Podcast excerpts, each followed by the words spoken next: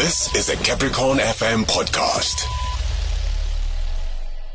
Earlier on, I did mention that we're going to be having a conversation with the South African National Blood Services. We've been having these conversations for the past couple of weeks, and listen, we've been learning quite a lot. Uh, and uh, I mean, we, we spoke about blood products. We spoke about the president's announcement taking the country into lockdown level four. We've spoken about where you can donate, what it means for, for you, who can donate, who cannot donate. Today, we want to talk about the expectations when one donates, but also some of the precautions after donating. And to help us with that, we joined on the line by donor relations practitioner Phetolo Marhule. Good morning, Phetolo. Thank you so much for joining me. Good morning and morning to all your listeners. So, firstly, what can one expect when they go and donate blood? Um, as you walk into the donor center or the mobile site, uh, the first thing you're going to do is uh, COVID screening.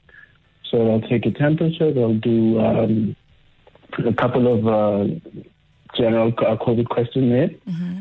And from there on, you will then be moved on to the next stage, where is uh, you're going to be given a donor questionnaire, where you'll be answering some uh, health and some lifestyle questions. Yeah. Uh, pretty standard, very easy to understand. And then from there on, you're going to go to a private little corner with one of the nurses to verify all the information that you've filled out on the form. And upon qualifying, uh, they're going to do a little uh, medical where they test your blood pressure. Okay. Your iron levels, um, the levels are different for male and female. So male would then be would, would be qualified on, on a reading of 13, and females on a reading of 12. And upon qualifying, if you so require, you will be issued with, supple- with uh, iron supplements. Okay. And from there on, you'll move on to our donor beds, very nice and comfortable. Uh, they get sanitized every, with every donor. So after one donor leaves, we sanitize and then it's ready for the next donor. Uh, you'll lay there and uh, you'll make a donation of 450 ml of blood, which can save up to three people's lives. Mm. So, so now i have donated the blood. Any precautions that I need to take after donating that blood? Okay, so the first thing is do not engage in any strenuous exercise. So don't go to the gym, for instance. Don't lift heavy objects. And also very important, drink lots of fluids to replenish what we have taken. And also uh, try as much as you can to eat iron-rich food. So, how, how safe is the blood that people donate? Like, what safety precautions does the SANBS take to ensure that the blood is safe? Um, every unit of blood that SANBS collects uh, goes through very stringent testing. Whether you're a first-time donor or you are a regular donor, your blood gets tested. We do what we call a NAT test. Uh, this detects the presence of hepatitis B and C and the HIV virus. Mm. And uh, is it still safe to donate blood during COVID 19 alert level 4? Uh, most definitely is. We take every precaution to ensure that uh, our donors are safe and our staff is also safe. Um, there's still a critical need for blood, even in these trying times. You know, mm. we have an obligation to supply uh, all our hospitals with a minimum of 3,500 units each day. Sure. Uh, you just mentioned that you know you, you're still ensuring that donors are safe, but how do you do that? All right. Uh, we follow strict um, World Health Organization regulations. Um, our staff is always kitted out with their PPEs. We ensure that all our surfaces are regularly uh, sanitized. Uh, and we ensure that every donor that walks into our site is wearing a mask and they're wearing it correctly. And uh, as the vaccinations are rolling out, most of our staff is, is uh, receiving all those jabs. Mm.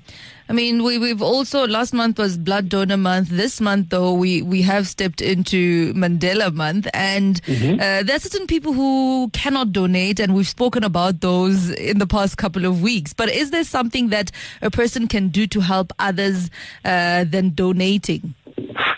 Uh, most definitely, there's a lot of things you could do. Uh, you could, if if you can't uh, donate yourself, yeah. you could encourage uh, people in, in your community or people in your circle to, mm. to donate blood, you know.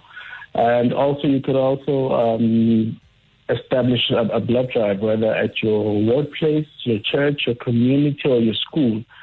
Uh, you could be a contact, uh, what we call a blood drive controller.